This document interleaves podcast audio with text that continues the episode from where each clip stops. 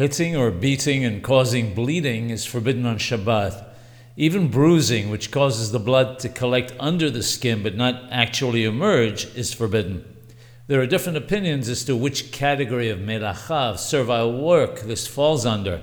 Some say it falls under netilat neshama, which is shohet, killing or slaughtering.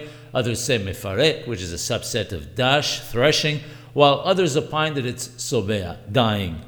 If someone scratches himself in a particular spot for an extended amount of time in such a way that the area becomes red and remains that way for a day or two, it's forbidden on Shabbat.